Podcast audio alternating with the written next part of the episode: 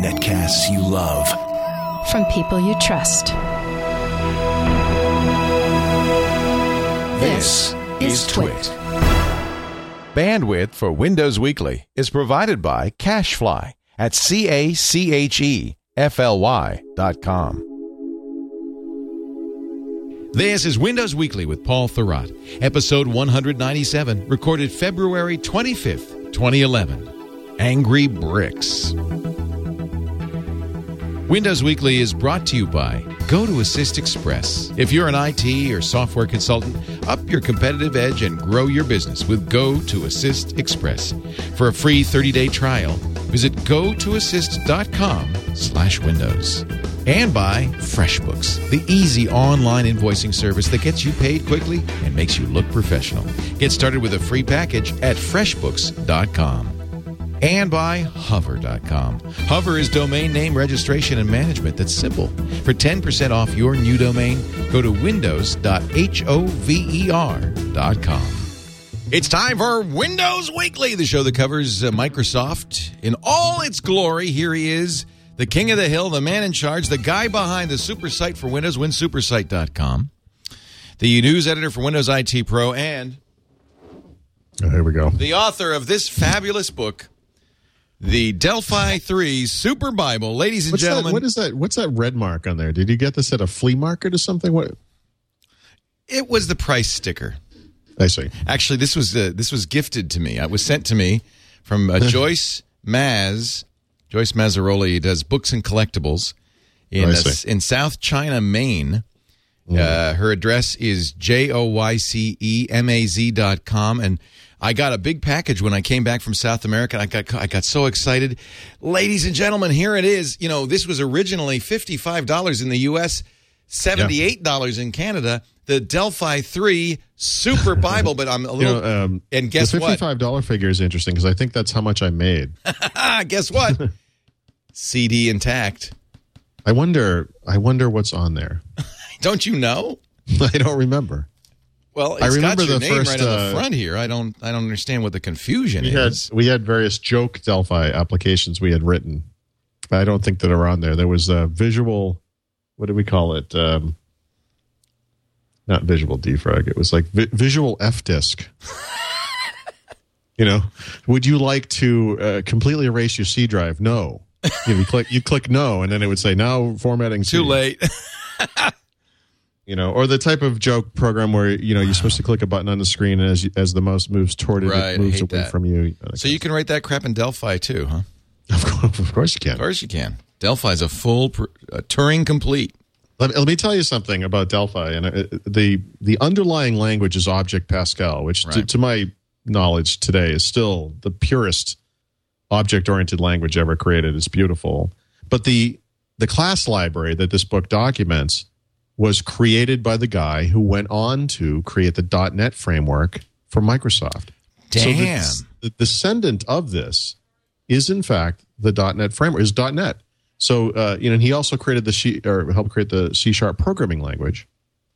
And you know, in many ways, the, Delphi or the, uh, Delphi uh, as the the you know the uh, environment or Object Pascal as a language or uh, the VCL as it was called the Visual Component Library was a response to Microsoft's at the time awful C++ MFC libraries Ooh. and it was sort of a, a uh, here's a cleaner, nicer way of doing that kind of stuff. And then Microsoft basically bought the guy, and they made their own version called .NET. So all this .NET stuff that's happened over the past, I don't know, twelve years is a direct descendant of that stuff. So you know, humble beginnings, but that th those are really the beginnings. Want to know where T Common Dialogue came from? See page 487. Want to know? Want to know about T dataset and its descendants? See page 593. Yes, everything you've always wondered about life is here in the Delphi 3 Super Bible. Look Let's for it just say today. those were simpler times. I just. Joyce, I just want to thank you so much for sending me this book, and uh, and and we've been using it to hold the door open, and it's just done a damn fine job. just I'm just happy someone got some use out of it. no, I'm, You know? I'm keeping this baby. This is good. so for those of us who, for those of you who don't listen to the show on a regular basis, this is Paul's first book, right? No, no, no, no, Oh, not even your first book? no. Well, I mean, I'm gonna have to go search for more. You'll never find my. what was your book. First could- book? It was probably, I think it was an ex, you know, Visual Basic three. It was a okay. educational title. Okay. Maybe Excel nine. Was that Gannett? Who did you do Oh. that for? No, this Wait. is for Addison Wesley. It was Addison Benjamin Wesley. Cummings. It was their Oh, yeah. educational print, uh, Yeah. or educational uh, division. I'm not sure that's the right term. But Awesome. yeah. Awesome. So, Paul, it's been a long time. First of all, let me thank Tom, uh, Tom Merritt for filling in for me uh, while I was gone on Yep. vacation. Um, Yeah, it's great. anything happen? Well, you were gone. Well, I know one thing that happened because I, Yes. you know, it's funny because, you know, most tech news you don't. You're, you know, here I am in South America on a ship with very lim- limited internet Leo, access. I went away for a week and half the Middle East has fallen. Yeah, I, you know, this much I knew. I mean, the big stories Yeah. you know, the little stuff you don't know. But there was one tech story that I could hear the cries of pain all the way down in Patagonia. That was that Windows Phone 7 update. yes. Something went wrong there. In fact, I have a Samsung Focus. I'm glad I wasn't. I wasn't here. Yeah, yeah, yeah, yeah. Because that could have been one of the problem devices. Although Could have been. I'm hearing now, supposedly you, you should be able to recover any of these phones. Apparently, Oh, okay. there so, was a fear. So what there for a while. happened? Yeah, I don't. I can't explain what happened exactly, but I Can't I can explain it, says the- Paul. I can't Well, who explain can, it. Who can say? Because when really I happened? left, I- when I left a month ago, you were just depressed about the update. It hadn't Yeah. come out yet. But this isn't the update. So this is this is the funny thing. This isn't the update. This What the hell is this? Update. This this update that you're talking about is a new little update that they had to kind of push out at the last second because what they discovered was that if they there was a there was a bug in the updating mechanism on some of the phones. It was a device issue. So they first they had to ship this little update before they could deliver that real first update. So I, I, I call this first update a pre-update. oh, it's the uh, update that you need before you update. Yes, it updates the Mm. updating part of the phone. I know it's crazy. Crazy talk. So it was, it was released without any warning, essentially. You know, in other words, we didn't know it was coming, and uh, it happened while I was away. And I saw the, you know, the note that it had happened, and I thought to myself, "There's no way I'm putting this thing on my phone." Yeah, you were know, smart. here. You were smart. Uh, so you well- knew. You kind of had a sense. I didn't. Well, let's just say things haven't gone so well with these guys. So I'm not saying I don't trust them, but uh, I, I didn't. Also, didn't have the opportunity. I did check to see if it was being made available to me, and it wasn't. So I guess I lucked out because, like you, I have a Samsung Focus. So um, now that the dust has settled, what what it appears has happened is that, according to Microsoft, approximately 10 percent of all Windows uh, phones, or about 17 or 18 devices, uh, is uh, would would have an issue with this update. Um, a lot of them appear to be Samsung devices, um, both the Focus here in the United States and then the uh, the version they sell in Europe and elsewhere. I can't think of the model number, but it's essentially the Focus with a slightly different body. Um, this thing could, uh, you know, uh, fail at a certain point during setup. It could actually brick the phone in some cases, meaning you Oh, couldn't even nice. reset it. Yeah. That's what I look for in an update. yeah. So Microsoft, you know, uh, I'm trying not to be too negative here, but you know they handled it in their usual um, fashion, slowly and Opaquely. not. Well, no, I have to. I give them some credit. I- Actually, after the fact, they did publish a blog post saying, "Hey, you guys have told us you want more information, so here it is." And they, they did. They did. They they blocked about it, and apparently the update will be re uh, made available again sometime in the coming days with an with a fix, so that if you have one of the affected devices, it will actually work. Now, what this is going to enable, of course, is that real first update, the one we've been waiting for, the the NoDo update, the one that has copy and paste and marketplace search improvements and the application performance improvements and so forth. So uh, that will be happening uh, soon. If you dare. uh, if you dare. I, well, right. I mean, based, which is an interesting point because, I mean, you know, if this is how it goes with a, a small update, right? I mean, how bad is it going to be for a real update? Yeah. Well, there's an old saying for that. Um, first time bricked, shame on you. yes. Second time bricked, Shame on me. You know, I, we I had a my house burned down one time because of a Christmas tree Wow. when I was uh, still living with my parents. So I That's might have been traumatic. I didn't 20 years old. Or Oh, something. I'm so Yeah. sorry to hear Yeah, that. the house the house burns down. Terrible. So the people who know that this happened, and it happened because we had a real tree. My dad threw part of it in the fireplace, and it, you know, Boom. Because it's soaked in uh, pine tar, pitch, yeah. It turns out those things are explosive. highly flammable. So yeah, so the house burned down, and uh, years later, you know, years Good after Lord, the your dad must have been so embarrassed. yeah, it was stupid. Everyone's okay, you know. I You know, no, no I thank God no pets were lost. Well, actually, we did lose a pet, but Fluffy? uh, actually, it's uh, very close to the dog's name. I'm trying to think of the dog's name. Your dog died? Yeah, God, Paul, this is turning out worse. it's a long time. Anyway, forget it. Don't worry about it. So years and years I'm after traumatized. It's Forget okay. about it's it. no problem. But I, I've always had a live tree since then. And over the years, a number of people who know about this earlier event have said to me, "Didn't you have a you had a house burned down because of a Christmas tree, right?" I said, "Yeah." You know, well, why do you? I mean, aren't you worried about that at all? and I said, "Listen, if it happens again, uh, that will be it." now, second time. You know, the second time, that, that's just me being dumb. Yeah. Yeah, Well, I think you now know enough not to throw it in the fireplace. Right. And I hope that people at home listening have learned a lesson too.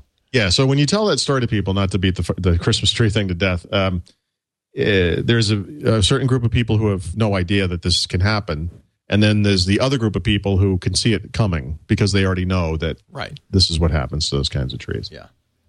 I didn't know this Burst into myself. flames. Yep. Oh, it went right up the. It was unbelievable. Burst into flames. Yeah. Uh, and we tied that to Microsoft's system update for Windows. Yeah. So the house burning down is a lot like this this Windows Phone update. Got it. so, which you can see Got why it. I thought of that. I've learned Uh, from Tom Merritt now to keep the thread of thought going. Yes. Normally, I just go, "Woo." nicely done. Uh, no, so uh, this will enable this update. Now, uh, one of the other things that's happened this week is that uh, Sprint announced their first Windows Phone, Ooh. and it's coming on March 20th. And that timing is very interesting because Microsoft had said previously that this first update would ship sometime in the first half of March. And of course, March 20th is in the second half of March. And this first update includes the code needed for Windows Phone to work with CDMA networks on which so they'll have to update it based. by March Yeah. 20th. Well, or, it, it- you know, uh, there are apparently phones out in the world now. I think some were being sold in India uh, by mistake, perhaps, and then some will will will be uh, will be sold in the United States uh, that include this first update. So the Sprint phone will include that update one out of the box. You will have to uh, because Right. that's what enables it. Who's uh, do you know whose hardware they're using or anything? About Yeah, it's HTC. Oh, good. Yeah, and apparently the first Verizon phone, if I'm not mistaken, is also HTC. You'd have to go back and look at that one up. And But Verizon's that- will come out. I guess if they're going to do a CDMA phone, they might as well do Verizon. There is there the is Verizon time. coming. Yeah, Yeah. it's coming uh, roughly the same time. Weeks. It's it's weeks away. Yeah. I, you know what? Believe it or not, and I know it's a little contrarian. I like Sprint. I kind I of don't have any experience with Sprint. Um, you know, my let me think about that for a second. I did. We used uh, my brother and I used the Sprint uh, mobile, you know, like a MiFi type of device, uh, driving down to Florida, and that actually worked pretty well. But as a phone, I've not really used Sprint. You kind of, I, you know, uh, Sprint and T-Mobile, both as the also rans of the phone industry, Yeah, yeah. uh, can be better because you don't have as many people uh, sharing the data and the bandwidth and stuff. And Sprint's, I think Sprint's data is actually very No, there fast. there are definitely advantages to going with smaller guys. Sometimes I guess it depends. I think everyone's needs vary. Uh, you know, uh, Verizon is clearly the king for this country, but Yes. then again, if you live in a certain area, it's not going to matter. If you, if you can't get Verizon service where you live, then Verizon is not the phone for you. You know, as, as a traveler, I would say Verizon is probably the best choice for someone who has to go around the country. Um, I've been well, on U.S. AT&T. only. U.S. only. U.S. only. U.S. only. As soon as you go out of the country, it's the worst choice. Yeah, well, they have world phones. I mean, I'm not. I, I, I have not looked at their packages for international usage. I'm not sure what those are like, but um, you know, AT and T's gotten a lot better. I think we've talked about this a little bit. You know, they get a lot of um, you know bad press and and um, bad uh, ratings and so forth. But I mean, uh, you know, they they've gotten better. They've they've certainly gotten better. But there are definitely areas where they're lousy. You know, I drive you drive out in the middle of Colorado like I have to do when I go to work. You know, where my work office is, and it's you might as well be on the moon. You know, there's no the GPS has you out 300 miles in the desert Right. somewhere, and Yeah. they, the phone doesn't work. It's just the way it is. You know. Well, and this really uh, emphasizes the advice we used to give. It all changed in '97 when the, uh, I'm sorry, '97, 2007 when the iPhone came out, Yeah. uh, which was choose your carrier first based on uh, coverage in your area or where you go. Well, uh, maybe that will be the case very soon. It seems like the iPhone is going to head to more carriers, and then I think it's already the case because every carrier at least has, if you know, yeah. they don't have the iPhone, but they have Everyone has an Android. phone, and everyone will have Windows, phone. phones. So you have good smartphone choices on every carrier now. Yeah, You don't Oh, yeah, have to yeah. have to have the AT and T iPhone. It's not right. In other words, uh, when when the iPhone first came out, if you wanted the iPhone, you sort of had to make do with AT and T. Yeah. Oof. Um, I don't think that's the case anymore. I really don't. But if you want an iPhone now, at least you have choice, and hopefully later you'll have more choice. And then, uh, but yeah, I don't. I, I don't really have any Sprint experience, so I can't really say. I guess I, I think that people who live in certain areas will know, what, you know, which carriers happen to be best there. You, uh, I remember when I left that you were predicting that Nokia would use uh, Microsoft's Windows Phone 7, and they did, didn't they? Announce that they were going to do that while I was gone. Yeah, I don't know that I was. Predi- I mean, I think this You was thought just- it would happen. Yeah, Yeah. yeah, yeah, yeah, I was hoping that they would do something a little more dramatic. I think that both companies need a little bit of a push over a cliff to get them, you know, to the right state of agitation about their uh, current market share, state, and so forth. But uh, it seems like they have. It's not obviously as simple as they're just another Windows Phone uh, phone maker. You know, they're they're also going to work very closely with Microsoft. So there's a special relationship there. But it seemed to me like they they should have done something very dramatic, i.e., a merger or Microsoft buying Nokia or whatever, and that that would have sent this message that you know Microsoft in particular is serious Right. about this because I think right now there's a sense that even though I know from talking to the company and people at the company, Microsoft is serious about Windows Phone. You know, Microsoft was serious about Zune too, by the way, three four years ago. But I'm trying not to laugh. yeah, well, no, but they were. Was, I mean, let me other ask: was was Microsoft? I mean, you know, Microsoft. They're always, I would presume, somewhat serious because it's expensive to launch a product. right? But right. you you Well, have to. Microsoft doesn't just give up on stuff, right? I mean, I- Well, yeah. I- wait a minute. Typically, well, the no, kin. I mean, right, but the kin is not a big platform play. In other words, so when- they weren't do serious about the kin. No, they weren't. I mean, I I, unfor- I think unfortunately for the kin, the, the kin was seen as a a spiritual successor in, in a way to the sidekick. And the problem with the kin was that it was delayed and delayed and delayed. Mm-hmm. I and one of the reasons it was delayed was because midstream through its development, Microsoft got rid of Windows Mobile and went to Windows Phone. Right. And then some genius said, you know, you need to make this a Windows Phone device, sort of. You know, base it base it on Windows Phone, and that set it back. And I think by the time that the kin launched, they had already put enough money into it and resources that they sort of felt obligated in a way to do it. Um, so uh, yes, I mean, I think we can. There are always going to be examples of them killing stuff after V one, but you know, the Zune was one of those things where they, you know, they were going after the not not an, an iPod like a product. They were going after that whole ecosystem. Yeah, it they wasn't challenged just it head on, and I, I credit them with that. and it was a multi-year deal. You know, in other words, the first version achieved whatever you know modicum of success, whatever it was, two percent market share or something. That that wasn't going to kill it. You know, it, it required years of them never making any headway, and they really did have some innovative ideas in there, both in the software and the services and the hardware too. Um, but you know, the, the, what happened happened. I mean, whatever. But um, you know, Windows Phone is even more important than that when you think about it because it's a they branded it windows which should show you how uh, they perceive it.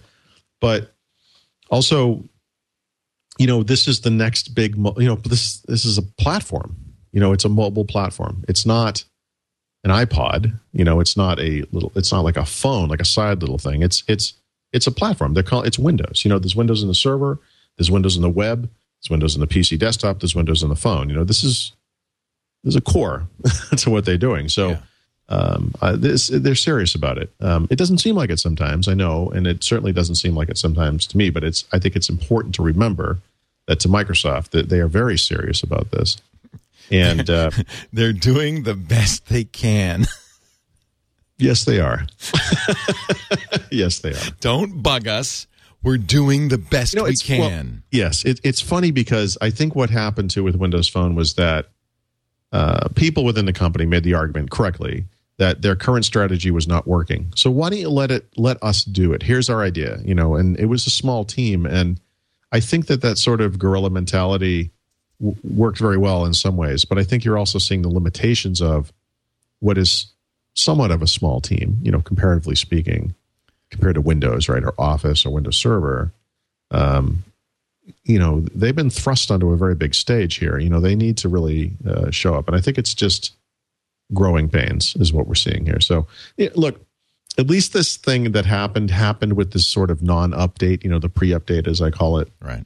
and not with update one. Imagine, I mean, can you even imagine what the news stories would be like if update one failed for ten percent of users, right? But do people make the distinction? I mean, I don't even. I mean, updates and update. Well, I think it's uh, it's this is a very minor thing. I mean, uh, you know, the software update itself. Uh, obviously, when you're shipping an update that's going to change the functionality of the phone, it's a bigger deal. I, I would think. You know, another. I guess the way I would put it is this: I think that a lot of Windows phones u- users are going to go out and try to get that first update. They're going to want they want it, so they'll seek it out. This one, you may have heard. Oh, there's some update out it's not that update. Oh, you know, and, and the, the interest goes away. I think that they weren't bitten as hard by that. Um, so we'll, we'll see, I guess, but hopefully they get it right. Um, you know, for the real update, the real first update, as I as I think of it. the actual update instead of this we're not, we're phony. pretend this this update phone didn't happen. bricking We're, we're, gonna, we're just gonna we're gonna look It forward. never- this isn't the update you're looking for. Exactly. Yeah. I'm just glad I was in South America. That's all I can say. Well, I saw, like I said, I was, I was, I could have done, you know, well, I, I never was offered it, but Oh, so I not been- everybody, not every. It wasn't pushed to everybody. no, not immediately. It would have been over time, but as it was going out, what they discovered was, oh wait, we have problems. You? You would think they would have tested this, like just you know, take take. There's how many phones out? Nine at most.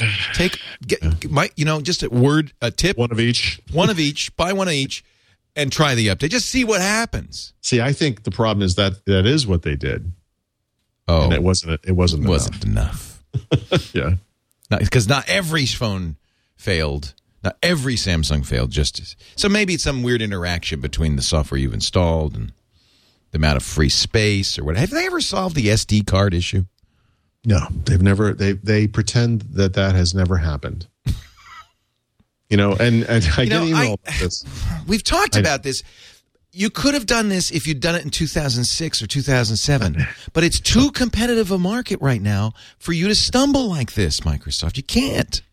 You They need to be don't they- perfect. I, I my and this, this is not um, a fact. This is my take on this, my opinion or my guess based on what little I do know about it. But the way I perceive it is that Microsoft was goaded into providing this functionality because their wireless carrier partners demanded oh, it, yeah. and they wanted nothing to do with supporting it. Yeah, still don't. They Right. just don't. They want to wipe their hands of this. So. I believe I, I, there are only a handful of phones that have this, and I know that Samsung uh, is one, and I think there's one other that's a non-Samsung, and that's about it. I don't think there's many. Um, they just don't want to deal with it. Yeah. You know? So the the thirty, I put a 32 gig card in mine that I found on Amazon. It works fine. I've never had any issues. Oh. It's still in there. I've never Good. reset the phone. It's Oh, good. no problem at all. Uh, but that doesn't mean that I can recommend this to anyone else because other people will buy the same card and it won't work for them. right, So right. it is one of those trial and error things. But it's a tough thing when it when this doesn't work. What class Because- um, is the flash RAM that you're using? Is it a, is it class four, six? I mean, is will- it it like is super fast? It's not It's- six. no, no. it- You know what? The, the performance characteristics of the card are not. Let me see if I. That's not the issue. No, it's well, it's it it is it doesn't matter. So the one I have, it's let's see, it's a it's a Patriot, a genuine Patriot memory card for Samsung Focus is how they um, advertise it on Amazon. It is a let's see, actually I don't know. Doesn't say. No, I found it on Amazon. So if you search for it's a Patriot memory card for Samsung Focus. You'll come up with it. It's it's expensive now. It's actually excuse me too. It's also only 16 gigabytes, not 32. But it does say for Samsung Focus. So you, It does, that, which is gives the reason I said, "What the heck? I'll try I'll this try one." it. Right. Yeah.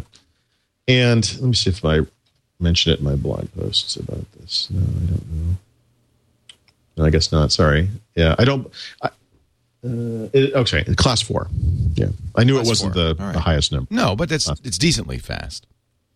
I can't imagine a phone needing more than that. To be honest with you, the only things that need class six or ten are these high speed cameras, video recorders, things like that. A lot of data. I, I think you know. I've always felt like it would be neat to have the one device. You know, in theory, the truth is, you bring your phone with you on a trip, and I'm not going to watch a movie on this thing when I'm flying across the country because I need to use the phone on the other side. But th- you can do goofy things like, well, you can buy a battery pack. And obviously, there are more seamless battery packs for iPhones because there are more of them in the market and they have that connector and so forth. But eventually, what you're basically doing is bringing a bunch of extra stuff. So I guess the argument at this point is if you're going to be bringing extra stuff anyway, you know, maybe you should just have an iPod Touch or a Zune HD or whatever it is you prefer to use and use that for media. uh, media. uh, Meteor? Did you say Meteor? did. I You apologize. did. No, you're from Boston. So In fact, I expect you to say Meteor. use that for media. He's phony when you say media. There's an R at the end. Get it Uh, right. is. Meteor. Yes, thank you for acknowledging that. Did you grow? um, did you grow up in that in the Dedham area? I, I did. I grew up in Dedham specifically. Actually, Really? Oh, that's neat. So you're a native. I am. You come by your meteor naturally. Sadly, yes. Yes, the dater. I told is you in. I, when we discussed this previously. I said there are cir- circumstances where this will happen to me uh, when I'm uh, drunk and when I'm really tired. when he's drunk, he gets wicked, wicked cool, wicked. I love. You know, My I favorite love episode accent. of this, I have two favorite episodes of Simpsons, but one of them is the the family of the um, mayor who has the JFK Yeah, accent, yeah. and, and he gets in trouble with the waiter, but he says, "Say chowder, Chowder. chowder." Chowder. I just love the I love the fake Kennedy accent. I do too. Well, we got chowder. to say chowder. We're going to take a break. Come back with more, Paul, in just a moment. Before we do, let me tell you about Go to Assist. Yeah, go to assist.com slash Windows. I'm sounding like the Pepperidge Farm man. I know. Citrix remembers. Go to assist. I could drive five minutes and be at a Pepperidge Farm Pepperidge Farm remembers of some kind. I don't know. I think it's like a I like it's a that's kind of a Maine, isn't that a, a down Easter accent kind of? yeah. Yeah, Yeah. yeah. Can't get there from here. You gotta watch. You're right. You gotta watch uh, Pet Sematary. The guy who played the judge Oh, I love that accent. has that awesome Maine accent. Yeah, the Gloucester fisherman. Let me tell you about Go to Assist Express. If you're an IT or software consultant, up your competitive edge and grow your business with Go to Assist Express. It's what I use. Now I'm starting to sound Irish. I don't know how that happens. I've got a real problem with accent drift, if you know what I mean. If you Right. Suddenly we're in Galway. Faith and Megara. If you're an IT or software consultant, I know you're looking ways for ways to become more efficient, more affor- more uh, profitable, certainly, and to grow your business. And this is where Citrix really comes in handy. A lot of uh, the pros already know about Citrix with Windows uh, remote access. Citrix does a product just for support professionals called Go to Assist Express. I use it, and it is I can ver- I can vouch for it. It's fantastic. First of all, it's easy for your clients. They don't have to have, it installed ahead of time. Uh, I was on a Skype uh, call with my mom. She said, I need to, I can't find my Intuit data. I said, no problem. I, I said, click this link. And I pasted into the Skype chat the link. Within a minute, she had downloaded and installed the software. It's very easy for her. There's one she has to click yes at one point for permission to uh, install the app. And boom, now I'm in fixing the problem. And what's beautiful is now I, uh, if she gives me permission, can have unattended access to her system, so I don't have to wait around for her. I can share my screen with her, so she could see what it's supposed to look like, and vice versa, vice versa. Uh, integrated live chat, so you can continue that conversation online, and it works for PCs and Mac, and it's completely cross-platform, so you can use it on a Mac to fix a PC or vice versa.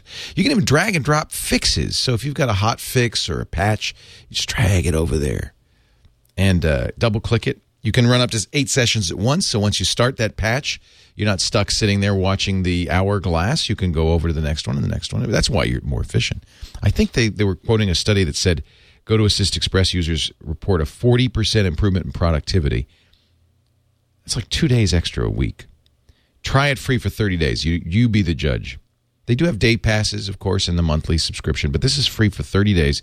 Go to the website, go to assist.com slash windows. G O T O assist.com slash windows. And of course, Go to Assist has free customer service available 24 7. Go to assist.com slash windows. Do you, isn't it funny when you see an old movie? Have you noticed that in the old, like the 30s? They all have like British accents. It's very strange. I can't do that, darling. it's like, what the hell? Why are you talking like that, girl? Why are you talking like that, girlfriend? You stop it. You cut that out. Oh, no, you didn't. Moving right along. Speaking of. Sorry. Poor Paul. He's tired. He just wants to go to bed. I'm, I'm I have no idea where I am anymore. He's completely lost track of his locale. How was Madrid? Did you enjoy it? yeah, it was really nice. Yeah. Yeah. I, I've never been to Madrid, but I love Barcelona. I think Spain is cool. Yeah, yeah, I do too. And the Yeah. food was great. Great I- wine. Rioja. I honestly, the food was the biggest surprise for me because I just, I, I mean, obviously the stuff in France is great, but there, there's just some, I don't know how to explain it, but the, the food there was Oh, just notably good. It was Uh, one of the amazing. best food experiences Well, ever. the, the, not only the oldest restaurant in the world where you went, but many considered no longer open, but many considered the best restaurant in the world, El Bulli, is also in Madrid. Was in Madrid. Is it El Bulli or El Bulli? Yes. The other thing is, you know, Spanish is the easiest language in the world. Um, you know, my wife and I, my wife knows some French. I know a little bit of French. Right. Um, if you know a romance language, yeah. but these languages are inscrutable. Um, Spanish, for whatever reason, is is very simple. My wife, you know, and I were both picking up, th- you know, the types of things you wouldn't normally be able to pick up. Either something recorded over the, you know, the subway system, or the voice of a guy calling out something in a restaurant, or whatever it was. We could, we find ourselves understanding way more Mm-hmm. than has ever happened uh, in any you know, other it's funny, I had the same uh, experience than 'cause English speaking. I was in Argentina, Chile, Mm-hmm. and Peru, all Spanish speaking, and in fact, kind of more Spanish style sp- uh, Spanish than Mexican style Spanish. Mm-hmm. right, Even right. Castilian in some areas, and uh, and I thought, you know, I got this strong sensation if I stayed here a few Right. months, I could pick this up. My, my wife said we should just leave the TV on and we'll be fluent by the time we go home. Yeah. You know, it's crazy. There is something neat about that. I loved it. yeah, it doesn't happen in France. You know, uh, French is a very complicated language like English that has a million special cases Mm-hmm. and has inscrutable rules about what things are feminine and what things are masculine. yeah. It's crazy. But doesn't Whereas, Spanish have uh, a- Spanish is no, but it's all very uh, it's very It's clear scru- what is. It's scrutable. yeah, it's scrutable. That's a good word. It's disinscrutable. I wish it were a word, but it's it, it, should be a word because if you if, if inscrutable is a word, then scrutable should also be a word. As my friend Sean said, it's below reproach. Not above, but below. right. Why isn't scrutable a word? I don't know. Inflammable means flammable? I know English. See, this is why. In Yeah. fact, we were saying this. Uh, my wife and I were when we were in Peru. We're we're apologizing. We're saying, you know, I'm sorry. Right. English is so hard. You know, Sure. and uh, they all try very hard to speak English, and many of them speak English well. Although I was intrigued because my experience in France and uh, and other countries is that uh, a lot of people do know English. In Chile, very few people that I ran into knew English. They there didn't seem to be any urge to learn English. We have the same experience everywhere we go, which is you run it, you know, you have to ask someone a question or buy a ticket or whatever it is. And you say in their language, do you speak English? And they say no. And then you say, okay. And then you kind of plot ahead. And uh, it works out very well in France. It worked out horribly in Germany. That Germany is crazy. Yeah. um, you know, rural Germany where they don't speak English, uh, you're on your own. That's like being on a different planet. But in Spain, it was very easy. Yeah. Every time. No interesting. problem. I had the same experience. Yeah. It was fun. I boy, I, I love Latin America. I have to say, I I, if- I I highly encourage you at some point to uh, Yeah, I'll get there. trek. It's really wonderful. It's going to take some time, but Windows 7 Service Pack One it came out while I was gone too.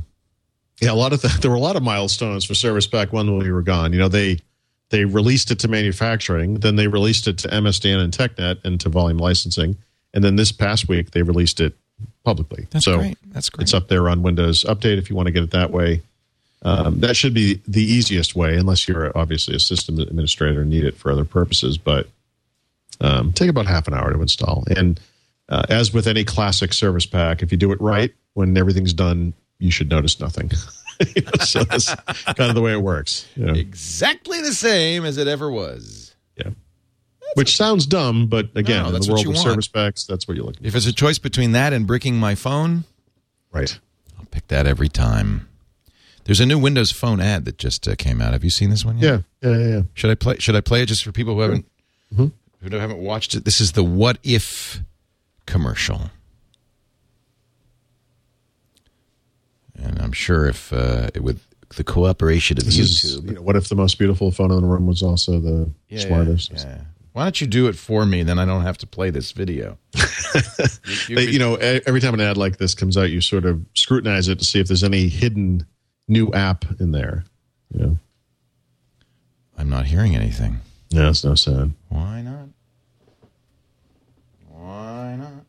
So it's like Netflix, mm-hmm. which is already around, and was it Open Table? Probably the game stuff, which is awesome. Little portable Xbox right there, It's a nice demo.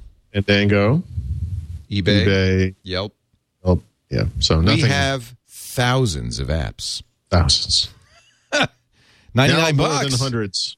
I, I did see that ninety nine dollars at the end there though. That's good. Yeah, you know, I was. Uh, my wife has an Android phone, and I was talking to her about uh, apps and phones and and all this stuff. And you know, we loaded the kids up with some apps on their iPods, so they had stuff to do on the trip. You know, when we were flying and so forth. And I was wondering, I was uh, curious what she thought about this, and I guess I'm I'm curious what you think about this too. Is just the notion of app overload. I mean, after a certain point, you know, the I- iOS has two gajillion apps or whatever it is, and uh, Android has half a gajillion apps now, and Windows Phone has whatever 8,000, 10,000 apps, probably somewhere there. Um, you know, at some point, is there's a number I think where you cross where it's just enough. You know, and obviously it's it's about quality of apps too. You know, and certain apps being available. Right, there are certain apps that aren't yet on Windows Phone uh, that will be very important to have, and it, they'll and they'll occur. But I, I wonder at what point where Windows Phone just crosses the line where it's not a compromise anymore of any kind. You know, um, Yeah. where all those apps that are so important are there, and Right. Well, they're close. I mean, that's the point of that ad, obviously, right? The apps you want. We won't mention numbers, but the apps you want, we've got. are there. Yeah. So th- what made me think of this actually was I, I had to go into uh, the iTunes App Store to find those games for my kids, and I don't play games on an iPod or. I I do a little bit on the iPad just to kind of check out what's going on there because obviously it's a new platform and everything. But I don't I don't play a lot of games on these things, and I was curious to see what had changed with regards to you know iPod Touch and iPhone games since the last time I did this, which was months ago. In fact, the last time I really did it in any meaningful way was the last time we went away with the kids, you know, from last August. So it's been six months, let's say, or whatever. And I was really surprised by how hard it was to find anything new that was worth downloading, you know, based on the reviews, the recommendations that you see inside the, you know, inside the iTunes app in the App Store. I had a hard time because I, I sort of thought, well, you know, if I could find 10 or 12 games, you know, uh, some mixture of paid and free games, this would be a great number. And I, I, I actually couldn't do it. I, I, I think I found maybe seven or eight. And then while we were there, I, I downloaded three or four more or something. Um, I had a hard time, and they've they've settled into these routines, you know, where there are Angry Bird like games, and then there are these games I call like runner. I think they're called running games or runner games, where basically the thing is just scrolling across the screen, and what you control is the up and down movement, where you kind of move around stuff or you do things or whatever.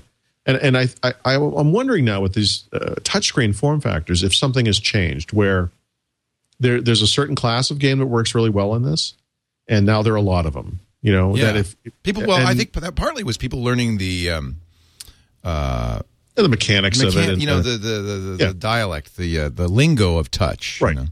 No, and, and, by, and when you say that, it's interesting because I think what you mean by that are developers, right? Not just Yes, not, just users. No, no, no, no, no. The Although game there is some of that as well, right? Like in other words, some some you you sort of learn over time just from experience that some user interactions work really well on these devices, you know, and some don't. I mean, that's the analog to that, I guess. You know, Absolutely. some some do and some don't. So there's You know- like you try to play games like Quake, and it just so doesn't much. work. Yeah, yeah. Although But- the new Dead Space works pretty well, whatever that's worth.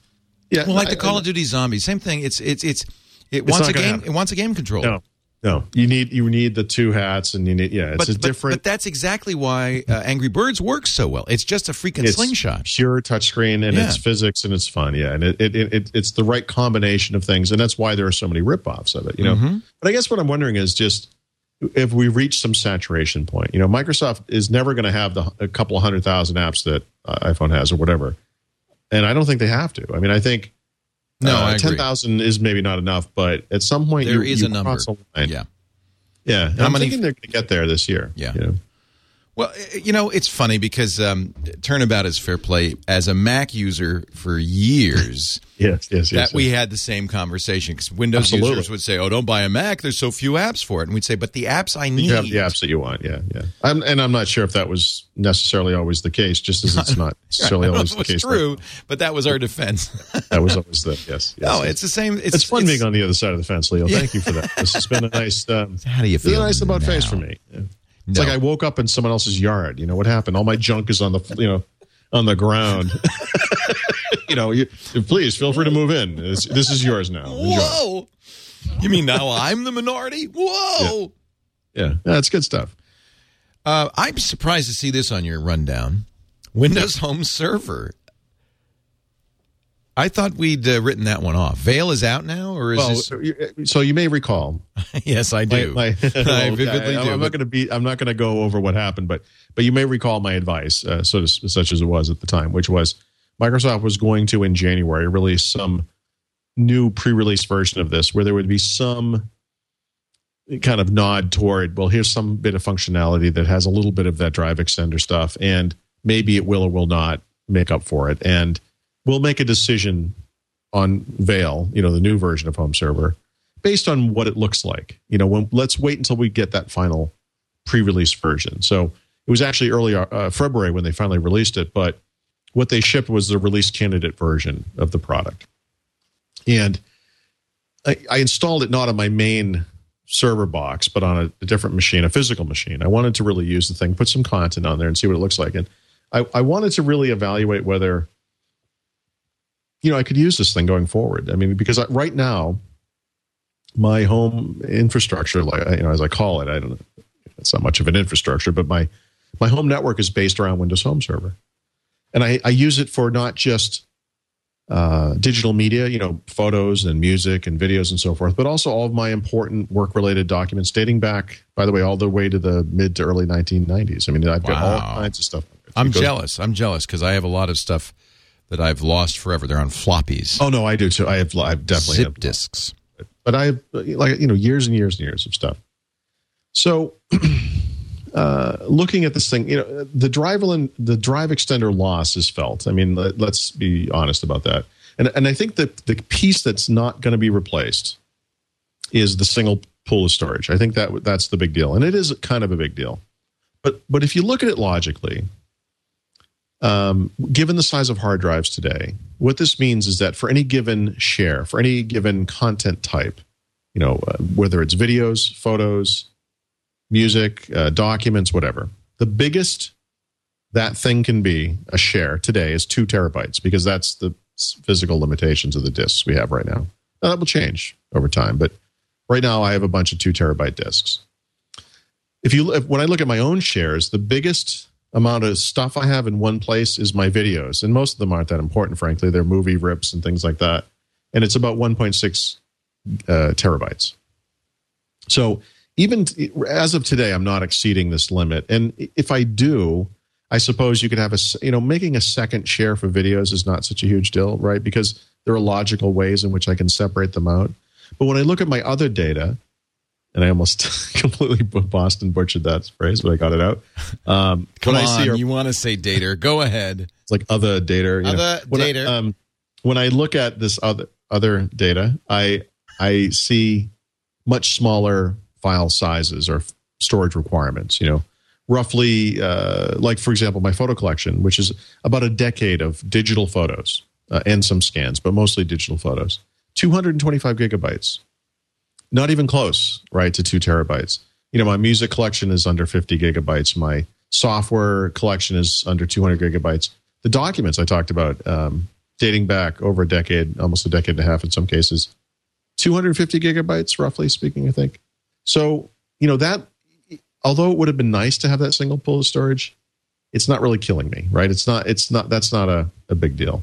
And then the other aspect to um, Drive Extender was data duplication, where automatically it would push each file onto two different physical hard drives. So that if one failed, um, you wouldn't lose your data. Now, the way they get around that with Vail is by having a better version of server backup. So, uh, the thing I need to test uh, is just the storage requirements. You can set up store, a server backup to back up. Uh, I think I think by default it's twice a day. You could you could have it back up every I think thirty minutes if you wanted to. That's a little excessive, but the question is going to be how much storage you need for this to be effective. So to have something where your data is essentially being duplicated because it's being backed up. So it's not being duplicated on the fly, but it is being backed up, let's say two to four times a day, let's say twice a day. I mean, how much is it really that much worse than data duplication? If it's on a different physical disk, right? Uh, you know, at least halfway through the day. I mean, so I guess at, most uh, you would lose like half a day's worth of data. It's not that bad, right? Mm-hmm. I mean, I guess the only question is whether this thing requires a lot more storage, and that's what I'm going to have to find out. So I'm going to figure that out. So I right now I have a mess of uh, two terabyte disks. I'm going to see how much I need for the actual source data, you know, the original file shares, and then how much I need for for server backup, and that's going to be the big question. The other thing is, you know, we're not talking about a NAS device here, right? I mean, uh, Windows Home Server does a lot of stuff, and I and when I wrote about this, one of the things I and I did this partially to remind myself. I went and the and where I came up with this list is I went back to my original review of Windows Home Server and I said, okay, well, what was the deal? Like, what? How was this thing being pushed at the time? And it was automatic centralized PC backup of all mm-hmm. all your PCs, right mm-hmm. up to mm-hmm. ten. Health uh, monitoring for the home network, which right. is great. Centralized uh, storage, uh, seamless media, yep. right? Yep, yep. and sharing in a Windows friendly way, mm-hmm. document sharing as well, and then mm-hmm. remote access. So from outside of your home network, you can remote access into your network in, in various ways. This includes a web based interface to all of your files in the server, a standard remote desktop interface to the server itself, if you want to do it that way, or a standard remote desktop based interface to any of the PCs in your home network as well. It's actually very powerful. And it does. Now, it still does all of that with that media, with that drive. It still does all of that, and the new version has new stuff, including Mac support, uh, Windows Phone support, um, better remote access. It's got uh, better uh, digital media sharing based on DLNA right now. Uh, now, I should say, and uh, and then also this um, uh, better server backup. You know, which is a big deal. So, I, I, to me, it's you know when you when you find out they're getting rid of something like Drive Extender, it's a big deal because it is kind of the heart of the product. But then you have to be pragmatic about it. Well, it, it's not just about storage, right? It's all this other stuff. So if I was just going to get a NAS box, which I guess you could do some kind of a RAID thing maybe, or whatever it is, or Drobo or something, what about all this other stuff? You know, how do I replace that? And it's actually pretty hard. You know, it's easy to forget what a Swiss Army knife this thing is. It does all this stuff. Well, geeks have figured this out, but but we're talking about normal people. Yeah, I mean, yeah. geeks geeks do all of that. No, and, and right, and actually, it's a good point. So here's here's another uh, another little thing to think about, I guess. This is for me, you know, for people out there who have Windows Home Server now, you don't have to change anything. I mean, right. I need to move on to the new one because I have to write about it, and this is what I do for a living and all that stuff. Um, if you have Windows Home Server 1.0 now, I mean, a you can't update, you know, you can't upgrade anyway, but that's not really the point unless you built the server yourself and you wanted to wipe it out or whatever. But essentially speaking, the thing is an appliance, right? It's designed to work like like a NAS box or whatever. It's just like a, or a toaster or a DVD player. It's just a it's a it's an appliance. Um, the advent of Windows Home Server 2011 or the removal of Drive Extender from that product doesn't change how your product works. This thing will keep working, not not forever, but it will keep working for years and years. So I think for normal people who have adopted Windows Home Server, none of this changes anything. I mean, their server continues to work. You can keep adding storage to it. You can keep adding files to it. You can keep using it. it all the stuff that was there before will obviously continue to work. So uh, this is just for my own thing. So I am going to use it. I mean, the, the decision for me was whether I went to their more small business oriented uh, version of the software, the Aurora stuff, which is a Small Business Server 2011 Essentials, or to something else, whatever that something else may be, Drobo, NAS, whatever. But ultimately, for my own purposes, it just it seems like Windows Home Server is still the best solution for what I need and for what we actually use around the house. So I'm going to keep using it, and I, I think that uh, looked at unemotionally because it is easy to get caught up in the you know the emotion of the stuff. Um, it's still the right choice. Yeah. Oh, and I would just want to add too. I, I've gotten dozens and dozens of email from people who have found out on the web, and there are various home server sites and so forth. Um, there are third parties who are creating replacements for a drive extender. So these things will probably be delivered as a plug-in for Windows Home Server 2011. Oh, that's a good idea. Uh, there you go. Yeah, except well, except for one thing. I I just want to remind people that this is your data, you know, and these third parties we don't know who they are. You know, it's not Microsoft. It's not some company we've ever heard of. It could be a couple of guys in a garage, which is fine. But I can tell you that right now, there's no way I would ever consider using something like that personally, because this is my data. you know what I'm saying? So, um, I suppose in in conjunction with server backup, it might be okay or safe. But remember too that when you do that, you're uh, ex- expanding the amount of storage you need because now you need twice as much storage for the drive extender type um, capability, plus another half again for server backup. Plus, I don't know. Again, we don't know how much that's going to require. So, uh, I, I, would give that some time. I think is my point there. That some of these things may prove themselves to be reliable and safe. Some of them may be shipped and then never updated. I, I think we need to give that stuff some time. I'd be very careful about anything that touches your data.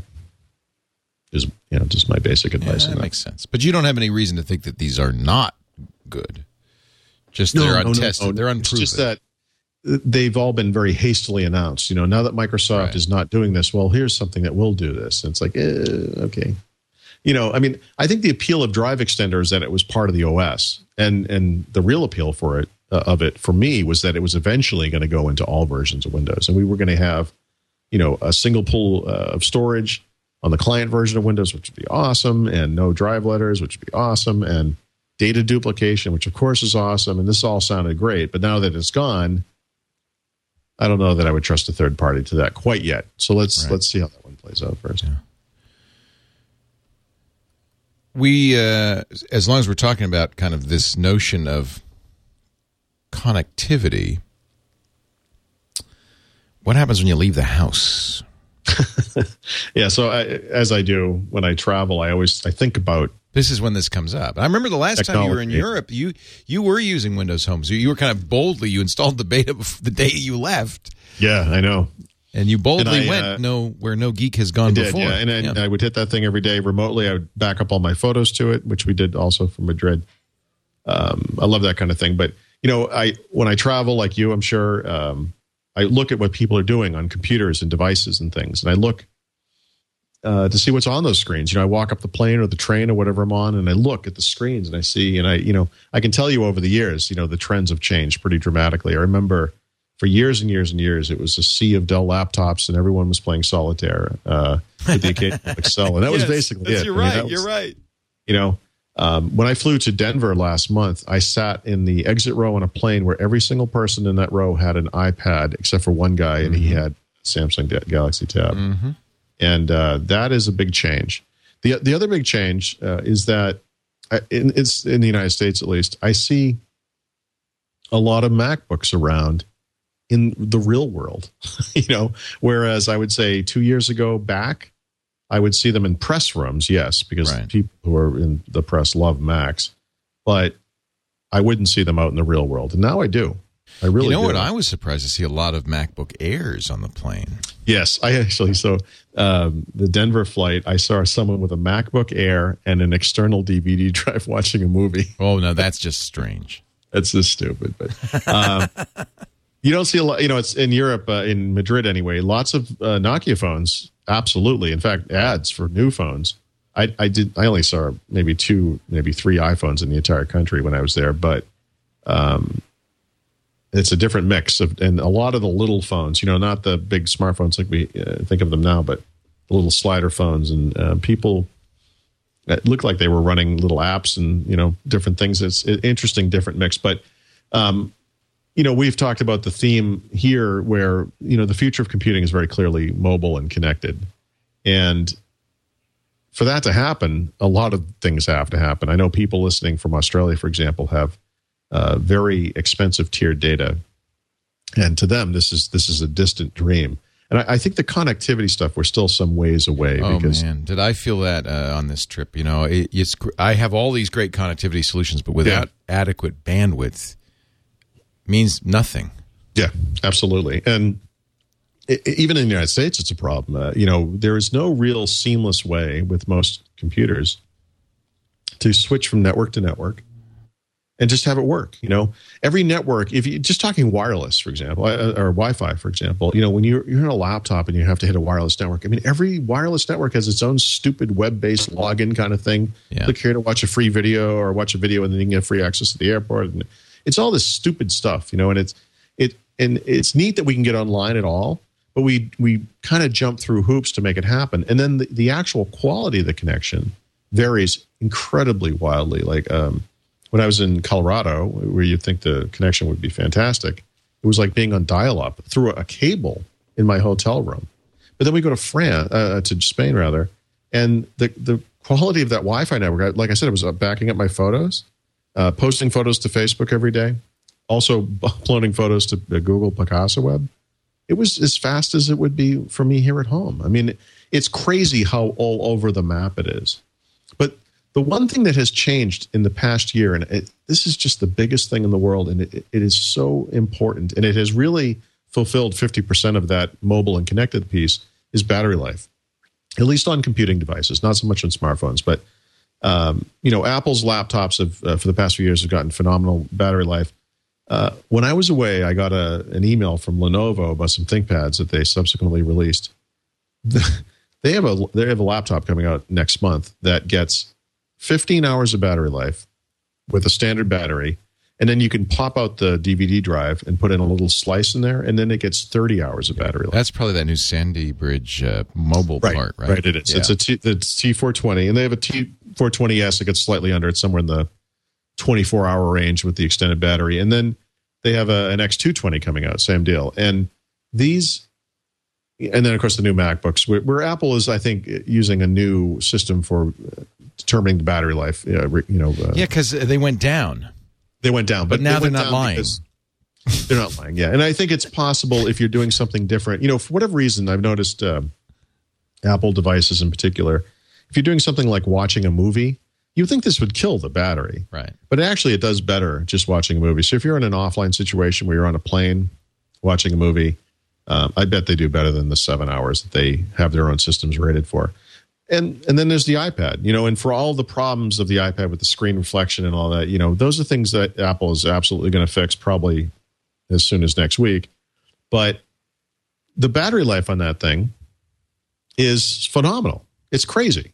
And on my flight home from Spain, of course, I'm jammed into some, you know, uh, carriage class thing like cattle, and there's six inches between me and the seat in front of me. So I'm not, I'm not getting any work done. I'm not even going to pretend. So I watched movies on the iPad the entire way home, and seven hours in the air, that kind of thing. Um, I think when I got home, it was the the battery life was at like sixty percent, you know, something like that. That's amazing. Sixty percent.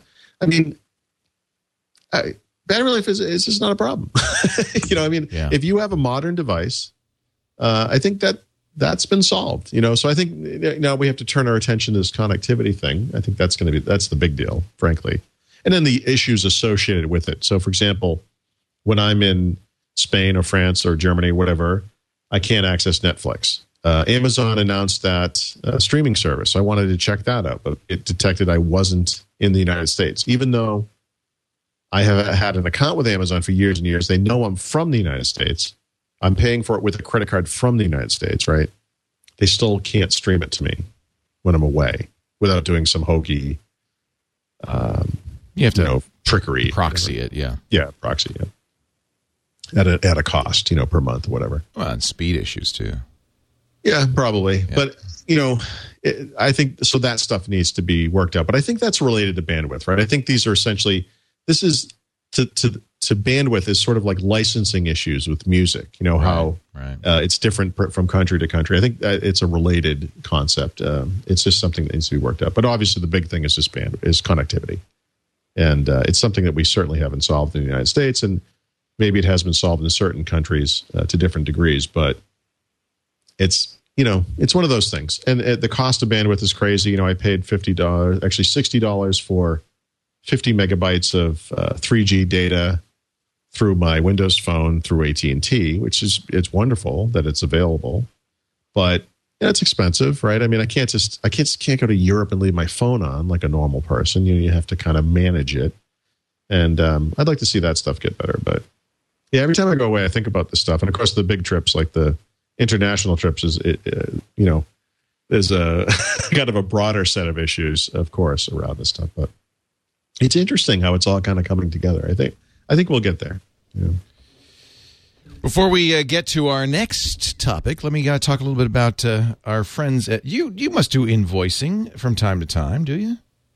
Yeah. In fact, we had an ad for this probably last week, and I was I You need to try this. I actually recommended this to my wife because she also does. yeah.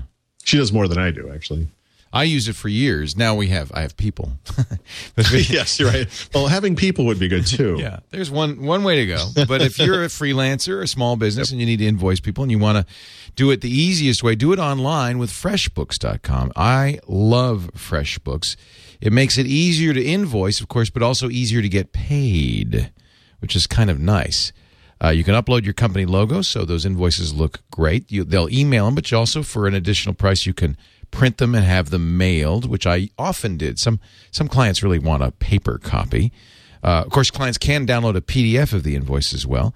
And then when it comes time to pay, they can pay, of course, by mailing you a check or by a credit card or PayPal or 11 other electronic payment services. So it's very easy for them to pay you.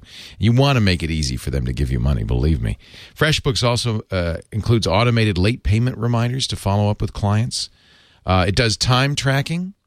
Uh, you can log your hours, consolidate your timesheets right into the invoice. Uh, they even have an iPhone app that will do this track your time and invoice your customers when you're away from the office. FreshBooks, 2 million people use FreshBooks since uh, 2004. I'm one of them. I, I was I love I kind of miss using FreshBooks. I really do. It was really a great. I'll tell you what. Try it right now. Freshbooks.com.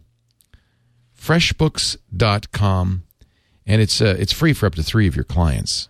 It takes you about a minute to set up the account.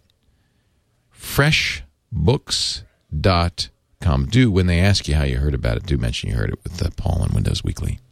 Fresh. It's fresh. It's fresh. fresh. Let's talk about Kinect, which is uh, one of the bright lights in the Microsoft firmament for 2010. Yeah, as I, as I call it, the the rare win for Microsoft in a consumer column. Yeah, and now they got an SDK. Yeah, they've got one coming out for. It's hard to know how to categorize this. They have described it as a let's see, where is a non-commercial software development kit. Uh, so essentially for enthusiasts, but I think also for these different kinds of markets. You know, even things like healthcare, and they they they sort of see this Kinect device being used in a lot of different places that I think are some of which are going to surprise people. So this is kind of interesting, and it's for Windows. It's not a it's not a software Desktop. for the Xbox. Desktop. It is for yes, Windows Think desktop. desktop. Yeah, that's very interesting. I like yeah, that. so that's neat. Yeah, it's a neat idea. Yeah. Xbox 360 uh, was very successful uh, last month in the U.S. Yeah, relatively speaking, you know, in the sense that uh, the video game market overall was down year over year. Uh, console sales were down 8.4%, but um, largely because of the success of the Kinect. Um, the Xbox 360 was the one console that grew year over year uh, from a unit sales standpoint. And, um, you know, it just continued to do pretty well, you know, compared to the competition, so to speak. So um, supposedly, even the the Move add-on, which is the kind of Kinect for PlayStation 3, is also doing pretty well. Um, although those guys were Really, down. I'm surprised because I didn't like that thing at all. I think. Yeah, I, I've never. I mean, I've I've kind of played with it, you know, at at Best Buy. Basically, I mean, I, I it looks like a it looks like a sex toy. I mean, I just don't. I find it to be You know, I did. I did notice that that uh, that rubber tip is soft okay. and, uh, and, and, and very very soft and pliable. It just felt good. See. Interesting. I never thought of it as, as that, though. I mean, good lord. No, I'm sorry I brought it you're, up. you're pathetic. Right. Uh, let's see. Amazon has now announced that they're going to do streaming movies for their Prime members free. I'm a Prime member. That's an. I am too, and uh, what an interesting way to do this, right? So Amazon has this system called Amazon Prime, where for eighty dollars a year, uh, everything you order from the company by default goes through second day shipping, and it's free. Uh, you know, you obviously pay the eighty dollars a year, but you get second day shipping, and I, I I order from Amazon all the time, so this works out for me absolutely. But now, as a benefit of Amazon Prime, you also get a, a Netflix style streaming video service, and it's not as you know as big as the Netflix service yet, certainly. But Amazon has had an, an on-demand video store for a long, long time, actually years and years, and uh, they've always done a pretty decent job with it. It's never really gotten a lot of traction compared to say you know iTunes, but then of course nothing else has either. But now with this new service, um, they're basically going after Netflix. They're going right after Netflix, baby. Yeah. Now it's only five thousand movies. It's not the same selection. No, no, no. It's it's it, you know again it's it's sort of where Netflix was a few years ago. I'd say. I think it's just a, a kind of a side deal. You know, it's obviously not a big. It's not the reason to get Amazon Prime, but if you have it, it's this is a great side benefit. And, it, and, it, and and I think I kind of understand the strategy a little better because I started searching for movies and they intermix the free streaming movies with paid rentals and paid Yes. purchases. So my thinking is it Yep. Amazon maybe doesn't really need to go into competition or want to go in competition with Netflix. For them, it's a cheap way to get Prime members to buy and rent more movies. It's kind of a it's kind of a loss leader. Come on, if it, if you Yes, and it's uh, again, it's a little hard to explain, but their their existing video service before they had this uh, uh, competed with iTunes, right? Or uh, you know the um, the movie st- you know movie rentals and Right. the Apple TV type stuff. right. Amazon had its has still has that sy- system. Yeah. So w- with this new service, what you basically get is a combination of, say, the Apple TV with Netflix. Although, of course, Apple TV has Netflix, but the cheapest Netflix service is the seven ninety nine a month uh, streaming only version of the subscription. That's actually more expensive than Amazon Prime for a year, Right. right? If you do the Yeah, math. Amazon's what seventy nine bucks for Sam Amazon Prime a year. Right, right. So And Netflix is the cheapest cheapest is Netflix $8. is about twenty bucks a year, or twenty bucks more a year Right. than just Amazon that, Prime. yeah. Plus, you get the free ship, you know, free second day shipping, which by the way is awesome. If you don't have that, it's just awesome to have. And you can also do something where you uh, you can have something shipped in one day for three ninety nine, no matter what it is, which is crazy. It's another I know. So if you're I buying use stuff, all the time. I do Oh. too. Yeah, it's great. Amazon's brilliant. Look, they get Yeah. us to pay eighty bucks for the privilege to buy more stuff from them. Yeah. I'm sure they make money the on that. problem, The, the, there, well, there are many problems. I, Amazon says that this thing is available on all kinds of different devices, and I'm sure it is. But you know, Netflix is so ubiquitous. Um, you know that there is there are so many TVs and Blu-ray players and set-top boxes and video game consoles. I mean, it's just everywhere, and it's uh, right now. I would say it's a better experience. Um, you know, for me personally, because I have a son who is deaf and needs captioning, Netflix is the only streaming service yeah. Uh, well, Hulu has this, although Hulu isn't in this exact category. The only streaming service like this for movies and TV shows that has any kind of captioning at all, and they're actually dramatically expanding that this year. And in fact, they just had an announcement about this. And I think that about 30% of their streaming videos now support captioning. The issue is some of the devices don't. So if you have a Roku box, they don't support it, but they will starting this summer. Uh, the Xbox 360, unfortunately, also does not support it currently, but the PS3 does, the Wii does, PCs and Macs do. Uh, what am I missing? I think there are some other devices that do as well. Um, so if if captioning is an issue for you, Netflix is uh, definitely something you should look at, and it's just something you just don't typically see. You know, for whatever reason, even you know, if you look for movies on iTunes that have uh, captioning, it's it's a small percentage. They're there, they're hard to find, you know, unless you look through through the PC software, the Mac software. You know, if you're just sitting in front of an Apple TV trying to find a movie that has captioning, it's impossible. Um, you really have to be sitting in front of a computer. That's true of Netflix too, but it's getting better. So there are some services that have this stuff. Hey, hot news just came in. Yes. According to Win Rumors, is Win Rumors uh, trustworthy? maybe I should say. Win Rumors is uh, so. Win Rumors is uh, my friend actually, Tom Warren. I was Well, actually if I'd known that. maybe I was trying to be funny. I, Tom is Tom, trustworthy. okay. Guess what Tom says? Is this a Windows 8 thing? No. Okay, good. It's m- even better, even more Okay. exciting, Yep. even more thrilling. Tom Warren writing Windows Yep. WinRumors.com April 6th, Angry Birds for Windows Phone 7. Well, okay. So the date that's that's news. The date. Uh, I I'm positive we talked about this when w- before Windows Phone came out. There was an Angry Bird graphic. Yes. On a- And, and they and Rovio, the makers of Angry Birds, said no. Right. Except that it was it was always going to happen. I mean, so Yeah, I guess it's on every other freaking platform. So right. Angry Birds it's on Mac. was it's always Windows, coming to Windows everything. Phone. Yeah. It was always coming to Windows Phone. And what I was told basically at the time was they talked to the guys. They were pit, you know, they were mad because They scooped. Uh, you know, because we hadn't formally announced it, and it was it caused a little bit of a stinking between the two companies. But the truth is, this was always happening. This was this is was. not like a new development. I mean, they were always working on this. So By the way, not just Angry Birds, but yes, Doodle Jump, yeah, Plants versus Zombies, yep, yep, yep. yep. Hydro Thunder Go.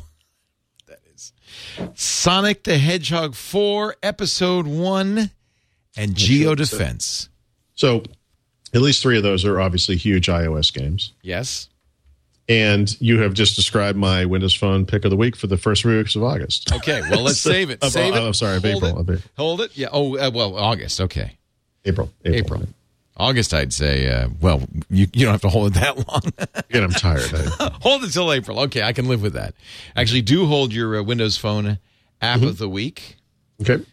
Of which you can't remember the name. So No, maybe I, I remembered it. Oh, good. or I looked it up. I didn't remember it. our software pick of the week, and more as we continue. Paul Thurrott is tired, but he's also rested. It's a very confusing situation, and he's back. I'm, from I'm, I can assure you, when this is over, I'm going to stumble out of this room and I will pass out on my couch.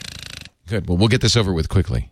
No, it's okay. Uh, It's, there's no Did you see? I'm sorry, but okay. I didn't see Yeah. the Super Bowl because, thank goodness. Well, I saw it, but I saw the South American feed, the Latin American feed.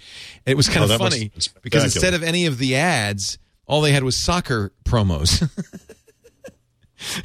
so, Right. because it's Latin America, and they so. But anyway, I hear that one of the other domain registrar companies. Which Mm-hmm. has always done those kind of sleazy ads, and then they say you want to see the rest. Go to the I'm website familiar with this company.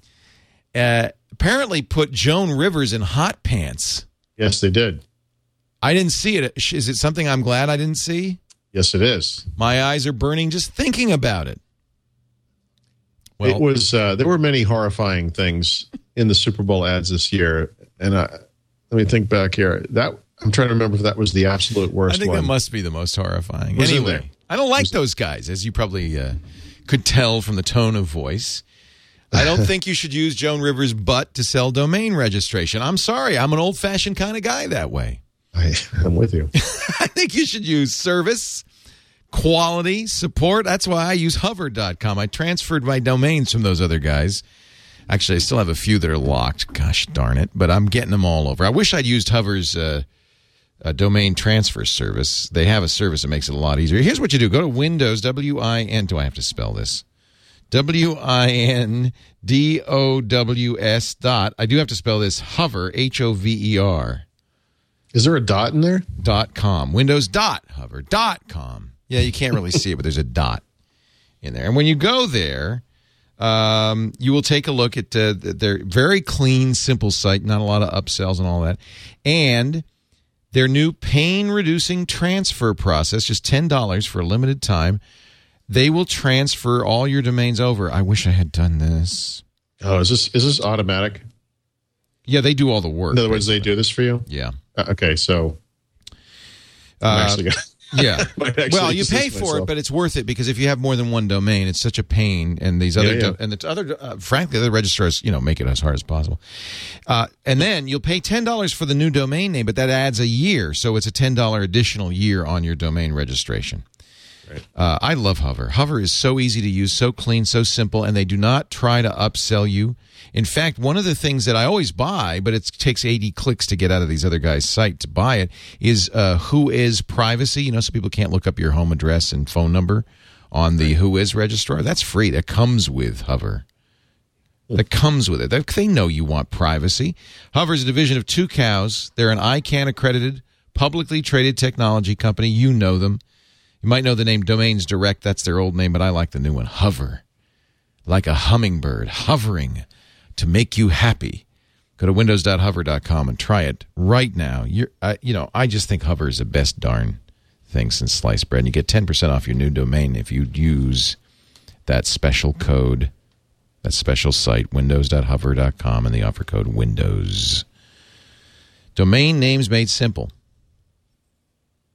By the way, if you get, you know, if you need support, if you, you know, you're having trouble with the, the transfer or something like that, and you call somebody, they will not put you on hold. They guarantee it. During regular business hours, you do not get put on hold. Ever. Hover. Try it. Okay, time for our Windows Phone app of the week, a game which you uh, which you now remember the name of. I look it up. What is it? Uh, it's called iBlast Moki. Oh, I know the Mokies. I And love is- this. This is an iOS game. Oh, it is okay. So it, it, it's sort of Angry Birds esque. Yeah, it's you physics set, game. You Yeah. set little bombs, and I love it. uh, it took me a while to understand. It, I, I don't know if I missed the part of the instructions that they went through it, but you know, the first couple of screens are very simple because you you put a bomb in a certain location, and it causes the little guy to jump and Right. hit the target, and you think you did it. But then uh, subsequent screens screens have two bombs, and harder. and you think, well, okay, uh, progression is simple enough, but there's also a timer involved. Yep. So on the second bomb, you could, you in other words, you trigger the bomb to cause them to move a part of the way, but then you don't want the bombs to go off at the same time. So the second bomb, you have a, a timer involved, and you, you know, you want to get them through the target. Anyway, I, I found this to be very It's really a addictive, good and game. and yeah. and for whatever it's worth, you know, when we were talking about the types of games that make sense on these touch screens, this is a really Oh, yeah. good example of that kind of thing. And I like Yeah, it that the, the, the Moki right now, looks yeah. just like a piece of silly putty. Yeah. So you're doing this on what is this you're using? Is this an iPod? This is an iPhone, uh, but iPhone, it's yeah. I think it's Yeah, almost identical. same game. Yep. No, it's identical. Yep. yep. So you have to get the Moki to where you want it to be by putting the bomb where you want it to be, and and using And the there's clock dials. trajectories you can use to determine the, the, the direction of the blast. Like if you, um, Right. And there's a timer uh, as That's well. timer. Yeah, so multiple, yeah. see, here's the trajectory. Here's the vector. yeah, there's all kinds of obstacles, and you can scroll the screen around. As you know, it's it's nice. Okay.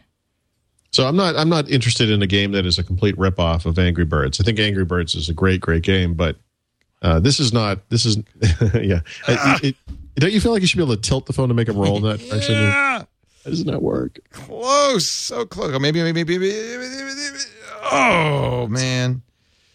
Oh well. It's fun. It's it is actually very much like Angry Birds or Cut the Rope or there's a lot of these great physics. Yeah, games. yeah. There's a lot of these. Right, there's cut games like uh, Fruit Ninja, and Yep. you know that's another category of game which you know my kids love that stuff, whatever. But Yep. yeah, the one on the iPhone my kids loved or the iPod was uh, Labyrinth Two. Oh, fun. You can apparently go to a website and design, um, you know, boards or whatever. I get they spent some amount of time on this. I was they were they were they seem to enjoy that. Labyrinth 2. Now let's see if I got the Moki this time. Oh yeah. Come on, come on, come on, baby. Come on, baby. Come on, baby. Come on, baby. Oh! so close. Little piece of silly putty. He just he just he won't cooperate. Anyway, that's that I agree with you. And I don't is it free I'm or intrigued it, that you knew about this. Oh yeah, I play it a lot. I like it. I just grab every Xbox Live game that comes down the pike for the Right. phone. So By the way, Xbox Live achievements for Angry Birds. Of course, yeah, of Xbox course. Live game, yeah, Yeah, you gotta. yep. Uh, software pick of the week, my friend. So uh, yeah, we mentioned this earlier briefly, but Windows 7 Service Pack One is out. So I would just recommend everyone grabbing that and, up- and up, upgrading. Again, uh, from a functional standpoint, you're not really going to notice a lot, but that's not really the point. It's just an aggregation of uh, existing fixes and some new fixes. So it's it's sort of the baseline for Windows 7 going forward. So uh, definitely something. If you haven't been prompted to download already, um, you can check Windows Update manually. It should be in there for you. So make that happen. Make it happen, baby. And uh, that concludes this edition of Windows Weekly. I see you have an audible pick. We'll save that for another day. Yep, no problem. No problem. Paul Thurrott back from Madrid. It's nice to have you back. We both went to Nice to have uh, you back as well. Yeah. Spanish language countries. now, we did this show at a little bit of a different time because Paul was still Yeah. in Spain yesterday, but we'll be back on our regular Thursday schedule, 11 a.m. Pacific, 2 p.m. Eastern at live.twit.tv every Thursday. If you want to watch live, but of course, you can subscribe to the show, and I hope you will, uh, at uh, on iTunes, on the Zune store, and everywhere else. Just search I was for halfway Windows across the Atlantic yesterday, and every device in my bag started chiming simultaneously. And it was Time the for the show. reminder for the Windows Weekly. Time for the show. Time for the show. Somebody's asking in the chat room. As long as uh, I got Mm-hmm. you here, what the best way to install the service pack? Would you? It's going to be just pretty straightforward. You don't need to. I do th- a honestly, clean the best way is to do it through Windows Update because Okay. there's actually a prerequisite. Um, so if you if you're going to download Ah. and install it manually, you're going to want to know about that. And I mentioned it in my article about this, but rather than overthink it, uh, really the best way is the Windows Update, and it's not just for that reason. Um, the Windows Update version will check what you already have, and Right. it will just download a smaller bit. And you don't need to do a clean install or wipe or anything like that. No, no, no, no, no. This this this won't cause any compatibility issues or anything like that. So I would just do it on Windows Update Paul Thurrott, get some get some rest. Did. and did in fact and did myself. get some rest. Um, and uh, thank you so much for being here. Thank you, Tom Merritt, for filling in. Uh, you're not going to South by Southwest, are you? No, I'm not. Oh, rats! Sorry. We're I be- thought about it. It's such a This is fun it's event. mid, is it mid March? It's mid March. Yeah, March 13th and 14th. We're, we're going to be there for the interactive uh, the Saturday and Sunday. There's some stuff going on there. There's I, I heard a rumor that IE9 might be released there, although I don't No, Actually- really, it's South by? I don't think that's going to be the I case. But so. Hey, who knows? they will be there. I know that the IE guys will be. Oh, there, it's but- so much fun. It's just a, it's just kind of a party. We're going to be live, so you don't have to go. We're going to be live covering. it. I, I can't really justify it. No, but just watch Twit. Yeah. Saturday, March 12th, we'll be doing the party coverage from four o'clock on. Mm-hmm. Sunday, we're doing. Uh, we're going to have. We've got a venue. We've got Momo's Club. yeah, this Austin. is uh, Austin is a, Oh, I love it. it's a fun place. So. Oh, I love Austin. So uh, one o'clock, I'll be doing the radio show there. Four o'clock, TNT. Five o'clock, Twit. Uh, Seven o'clock, a meetup, all at Momo's Club. MomosClub.com if you want to know more and find out about it. And uh, boy, it's going to be a lot of fun. We're going to have a blast. So see you in Austin, March 13th. Paul Thurrott, I'll see you next week. All righty. Take care. On Windows Week.